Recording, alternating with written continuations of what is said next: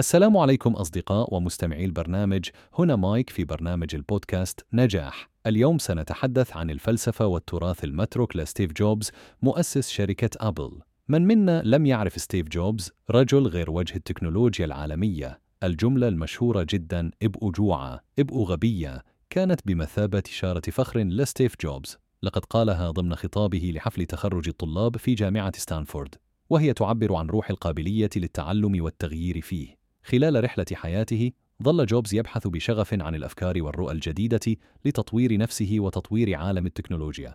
الجوع هنا يرمز للشغف المستمر الرغبة القوية في التحسين وتطوير مهارات ومعرفة جديدة. أما الجهل فيرمز إلى أننا لا يجب أن نتوقف أبدا عن التعلم أننا غير معرفين كاملين بكل الأمور وأن هناك دائما شيئا جديدا لنتعلمه ونتقبله. جوبز كان رائدا في العديد من المجالات من الكمبيوتر الشخصي إلى الهاتف المحمول.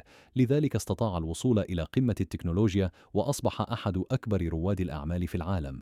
كانت رؤيته وإصراره على خلق قيمة جديدة محركا قويا له.